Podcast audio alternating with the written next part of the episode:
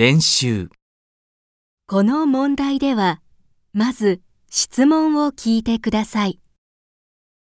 それから話を聞いて、1から4の中から一番いいものを一つ選んでください。1番家で男の人と女の人が話しています。男の人は何を買いますか？どこへ行くの？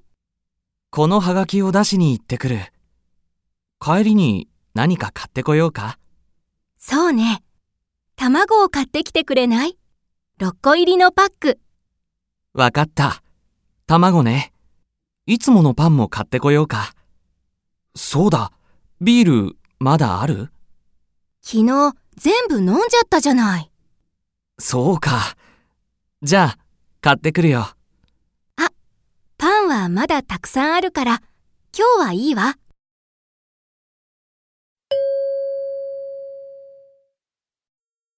男の人は何を買いますか？